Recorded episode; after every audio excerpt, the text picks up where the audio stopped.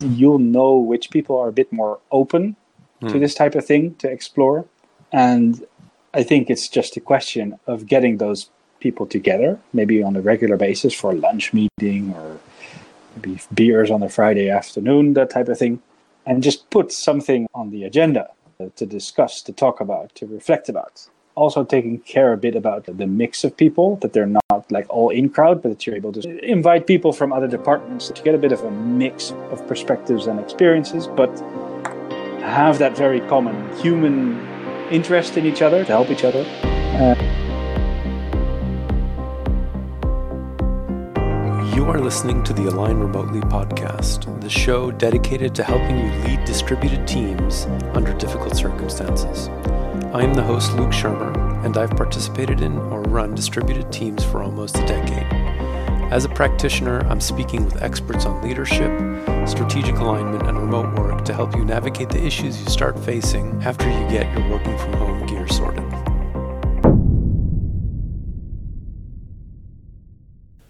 In this episode, we get a lot more actionable with Bart. We look at things like implementing within a larger company, how this actually works in practice, details of formats that uh, Bart suggests, how this can be used to break down silos or work across them, uh, and also the social aspect of making things come together. There's quite a lot coming up, so let's just dive right in.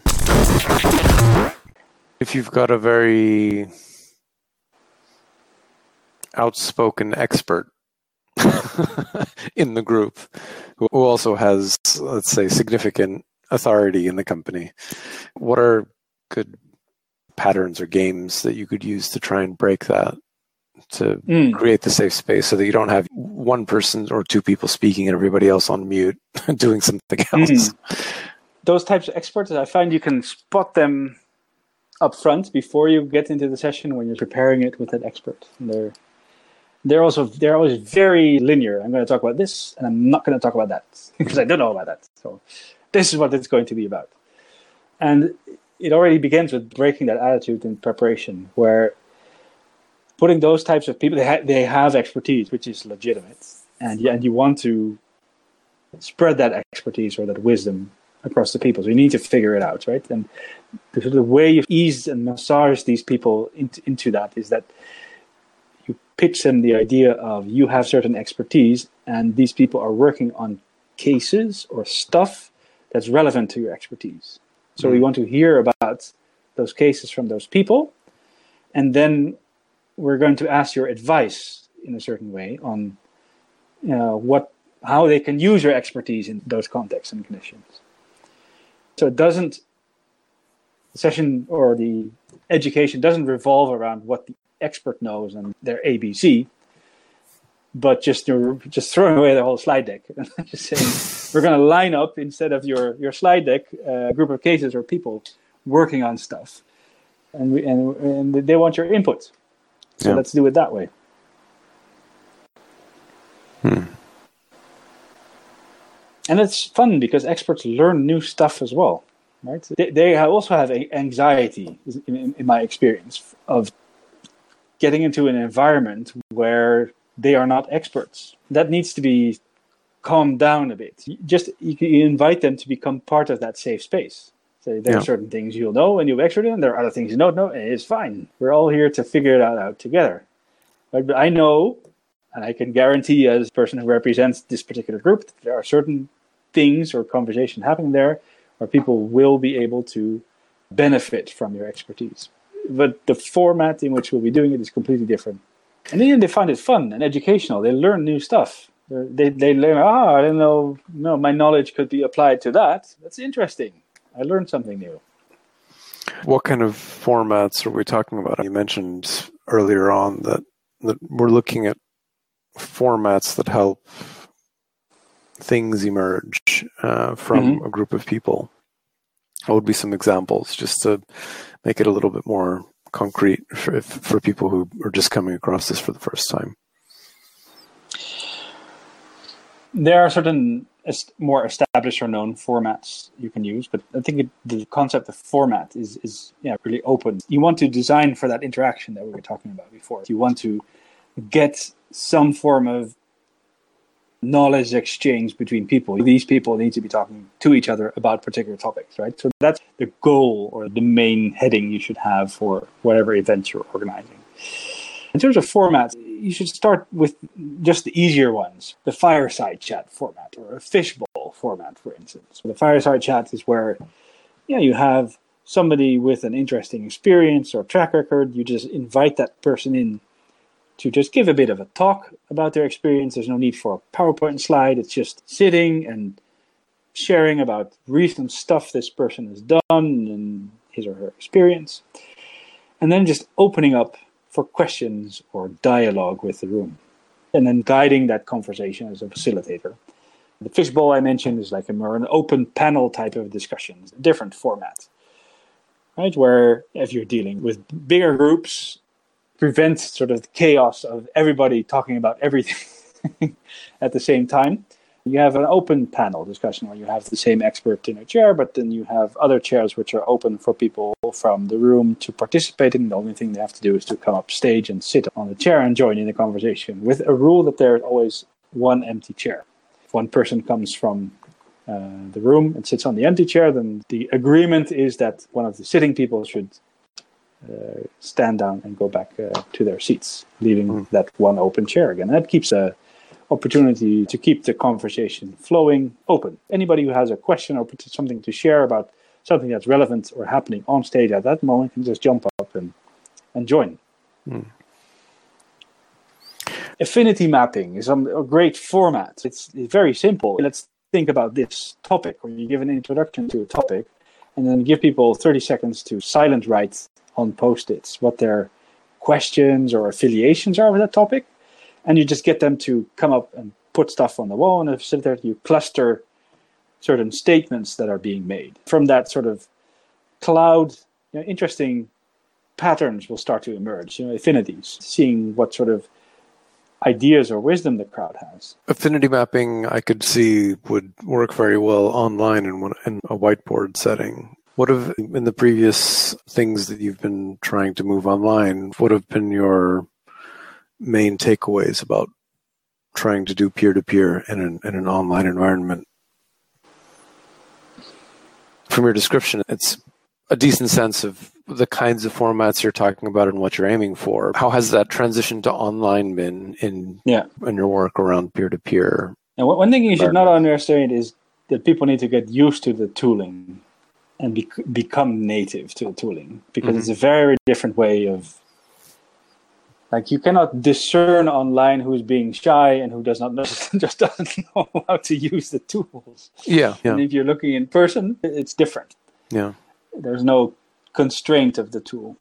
Uh, so you need to onboard the group first into the tooling and just make them comfortable making artifacts, connecting things, chatting with each other, making jokes online a bit, having a bit of fun, to see how you can use the medium to, yeah, to make an impression on other people, to to make yourself known hmm. on such a plain field as a virtual whiteboard. That's definitely one thing that I've, yeah, I still spend a lot of time on to, yeah, get people up to speed familiar with just the tooling once you get them familiar with the tooling then you can play with formats and rules of interacting and engaging. And you start off very simple exercises, and then uh, you can gradually, you know, increase the complexity of the, the formats and the t- you're going to apply and, and the interaction that you're going to create.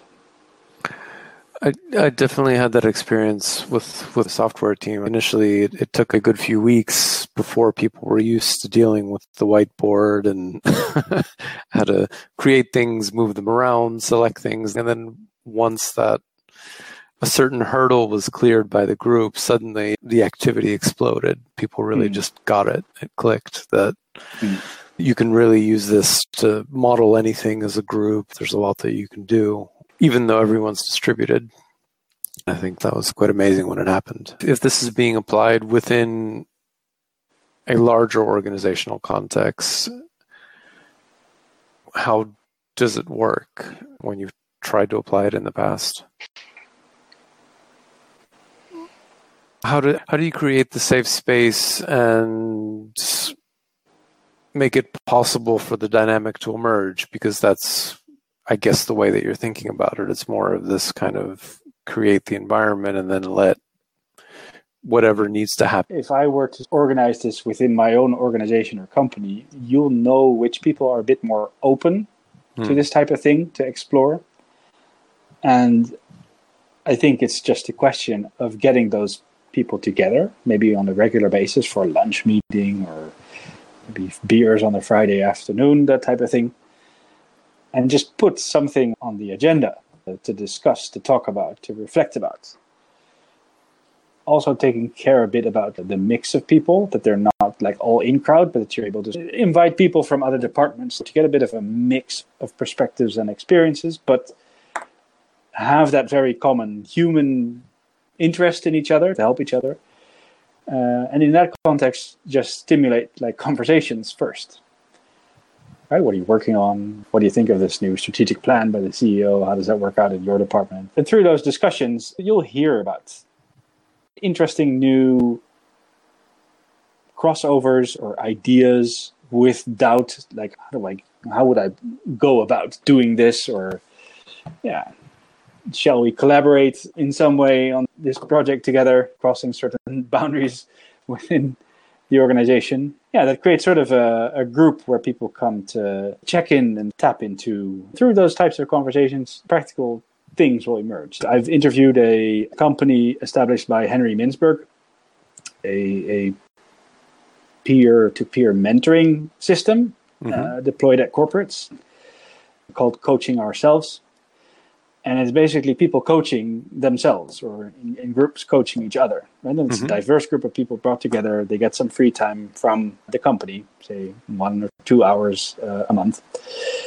What coaching ourselves does is they give them sort of case studies to read a bit and then reflect on how those sort of situations, which are you know, written by certain management gurus like Henry Mintzberg, but they're more than. Yeah. And they then reflect on how that works for them. Know, dilemmas, challenges, uh, personal or professional, a variety of things. The process they describe gives people personal reflection, which makes and people have to take actionable points. Okay, I've have some ideas or some good points from my colleagues, and I'm going to implement those things in my work, and I'll report back next month, like how that went, for instance. And it's a very basic level of reflection and interaction, but at a certain point, they said if people have done that for a couple of months, if things become really serious, then there are certain new connections being made in the diverse meeting groups, mm-hmm. references are being made, uh, or introductions to other people in the company. And, and people start solving logistical issues in a novel and innovative way. They're combining somebody from finance with somebody from marketing, for somebody from processing. They figure out like we should streamline our system or operations in this way. And those are discussions that ne- would never happen otherwise because everything is siloed. It's giving the opportunity just to start off with casual conversations and getting people to introduce to each other, but also stimulating some form of actionable things from those meetings. If you learn something new or uh, if you heard something new, can you apply it and then report back when we meet again? Then it's also this component of meeting regularly that you need to have. If you trust the process, that the stuff will emerge from that from your discussions with people running these in companies, hmm. what are some specific things people can look at doing in terms of where should they start, how should they think about it, who should they talk to, are there any kind of people they would need to approach, that kind of thing? Uh, like permission to get started. Well, I, I don't know. That particular one's going to depend on the, the individual company culture. But, yeah. but yeah. I think I, I, I say it a bit with uh, tongue in cheekly, cheekily, if that's a word. But I think that's that is a bit of a barrier for a lot of peer learning. That the program I mentioned, that coaching ourselves, it works because people are mandated to do it, hmm. and they get those hours to do it, and they have to. Yeah. Uh, and they love it when they're doing it. But then when the program is finished, so we've done all our sheets and our meetings, then it stops. somehow that people then don't have the time, get the time anymore from the boss, and they get back to working together Right. as they would usually do. And I think that's a pity. Like, Ideally, you'd have uh, a way of permission or an opportunity within your organization to organize such regular events, which are really low key, which don't need to be, uh, you know, are not heavy in preparation. They don't need to cost lots of money. It's just bringing people together and spending time together.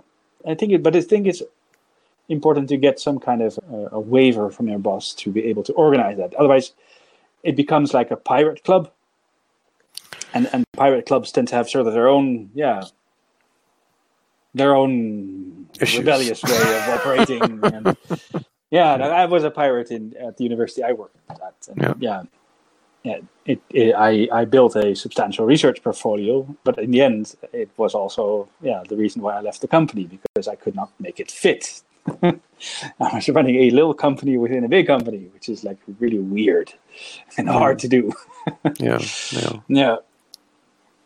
Yeah, so I think it starts with some kind of support from somebody a bit higher up that can give you the time to yeah to, to gather people and to, to reflect and exchange.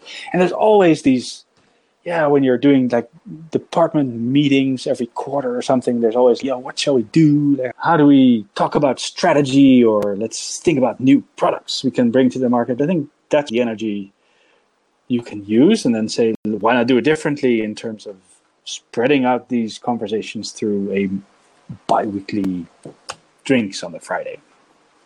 And let's look at very practical things and let's try to work on those. Yeah. The strategy emerge from that. Yeah.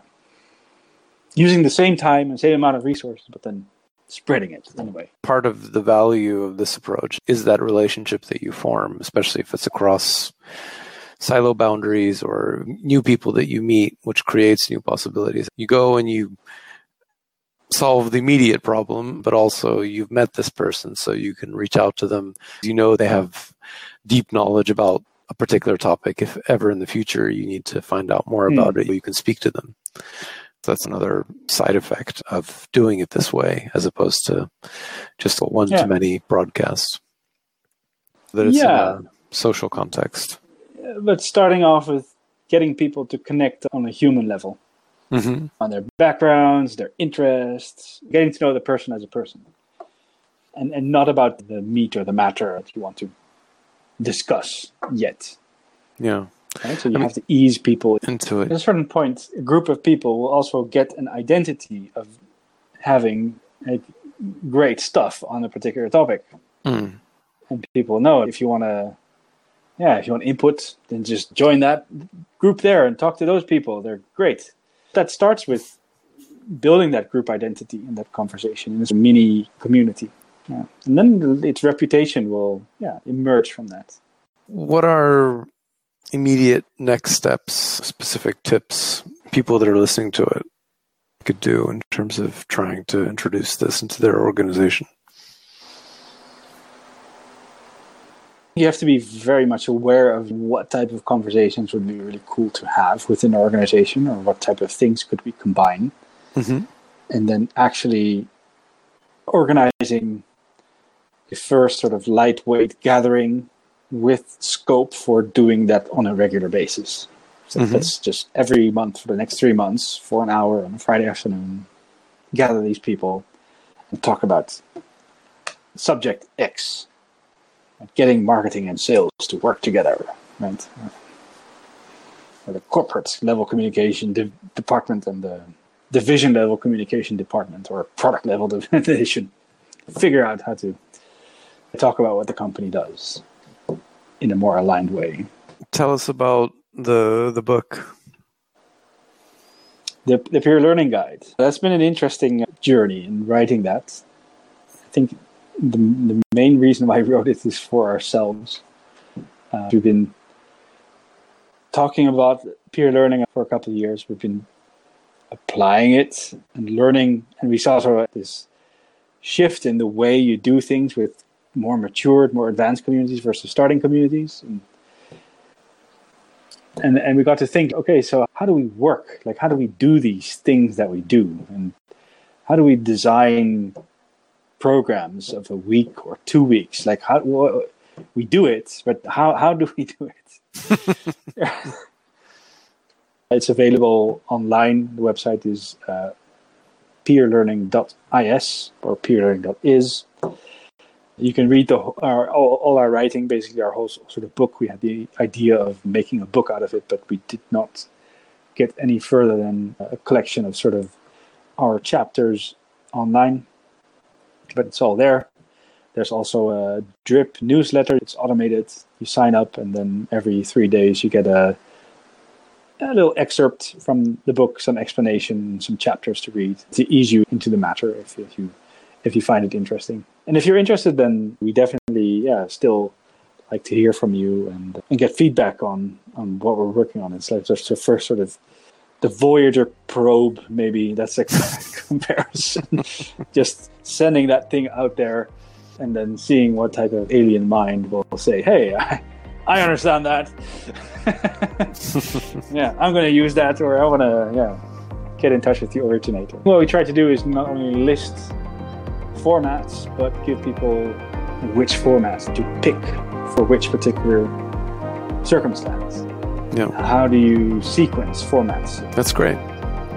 Bart, thank you very much. Even though the book and Bart's approach is based on these particular formats, which he's detailed, so even those that he mentioned uh, on on the episode are relatively well known within the design community. Ultimately, this is about inverting control and giving everyone the ability to contribute. And that's what really makes it powerful, particularly if you try to break outside of the traditional social context in which work happens within a company. So, thank you for listening, and next time we're going to look in more detail at results how they're generated, what it means to have a culture that's focused on results, and what that what it means when you don't have that clarity that you're aiming for. Thanks for listening to this episode of the Align Remotely podcast. If you enjoyed the show, please leave a review on iTunes, Google Podcasts, or wherever you get your podcasts.